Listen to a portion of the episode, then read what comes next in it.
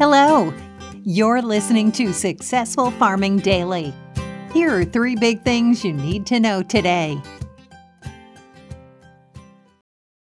Today is Monday, August 9th. Our first big thing is wheat futures were lower in overnight trading on signs of slack global demand for the grain. Corn and soybeans also fell. Egypt's General Authority for Supply Commodities, GASC, said in a report that it purchased one cargo of wheat in a tender. The North African country is the world's largest wheat importer. Also weighing on grain prices Monday is the increased number of COVID 19 cases as the Delta variant of the coronavirus spreads. Increased cases may mean further restrictions on movement in several countries, weighing on the overall global economy. Still, losses in wheat, corn, and soybeans are being contained by hot, dry weather and reduced output projections globally. In the U.S., heat warnings have been issued in parts of Nebraska, Iowa, and Illinois, among other states, and all of Missouri. Heat indexes in some areas will hit as high as 115 degrees Fahrenheit. Little or no rain has fallen in parts of Missouri, Illinois, and Indiana in the past week, with corn and beans at critical growth stages. About 91% of the U.S. corn crop was silking at the start of last week, while 38% was in the dough stage, according to the Department of Agriculture. Some 86% of soybeans were blooming, with 58% setting pods, the USDA said. The agency is scheduled to update its weekly crop progress report this afternoon. Wheat futures for September delivery fell five and a quarter cents to seven dollars thirteen and a half cents a bushel overnight on the Chicago Board of Trade, while Kansas City futures lost four cents to seven dollars one and three quarter cents a bushel. Corn futures for December delivery dropped three and three quarter cents to five dollars fifty two and three quarter cents a bushel. Soybean futures for November delivery fell three and a quarter cents to thirteen dollars thirty three and a half cents a bushel.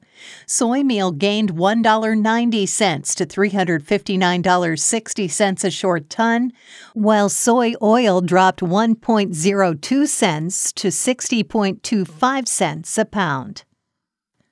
Next up, money managers cut their net long positions or bets on higher prices in soybeans last week to the lowest level in more than a month, while raising bullish bets on corn, according to the Commodity Futures Trading Commission.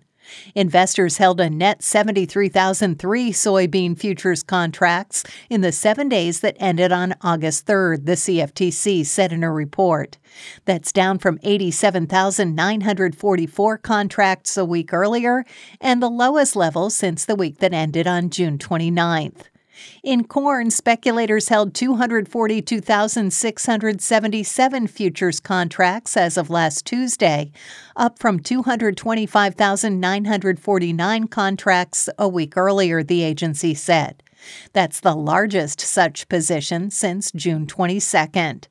Hedge funds and other large investors held a net 37,105 hard red winter futures contracts last week, up from 30,894 contracts the previous week, and the largest such position since the week that ended on March 16th, government data show. Money managers were much more bullish on soft red winter wheat, raising their net long positions to 12,444 futures contracts, up from only 179 a week earlier, and the largest such position since March 9th, the CFTC said in its report. The weekly Commitment of Traders report from the Commodity Futures Trading Commission shows trader positions in futures markets. The report provides positions held by commercial traders or those using futures to hedge their physical assets. Non commercial traders or money managers, also called large speculators, and non reportables or small speculators. A net long position indicates more traders are betting on higher prices while a net short position means more betting futures will decline. And finally, it's going to be hot in a large chunk of the Midwest as heat advisories have been issued for this afternoon from central Nebraska south into Texas and east into western Illinois, according to the National Weather Service.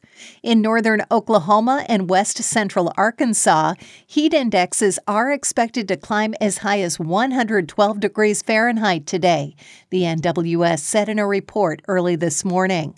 A dangerous heat wave will get started on Monday and will persist for much of the upcoming work week, the agency said. Precautions must be taken to avoid heat related illness for any extended time outdoors. In southern Iowa, meanwhile, heat values are forecast as high as 105 degrees, possibly more at times, the NWS said. Low temperatures will only get into the mid 70s overnight. High humidity also is expected, the NWS said. Index values in eastern Missouri and western Illinois are forecast to hit 108 degrees today, the agency said. A heat advisory for the area will be in effect from 11 a.m. to 8 p.m. today. Thanks for listening. Follow more news on agriculture.com.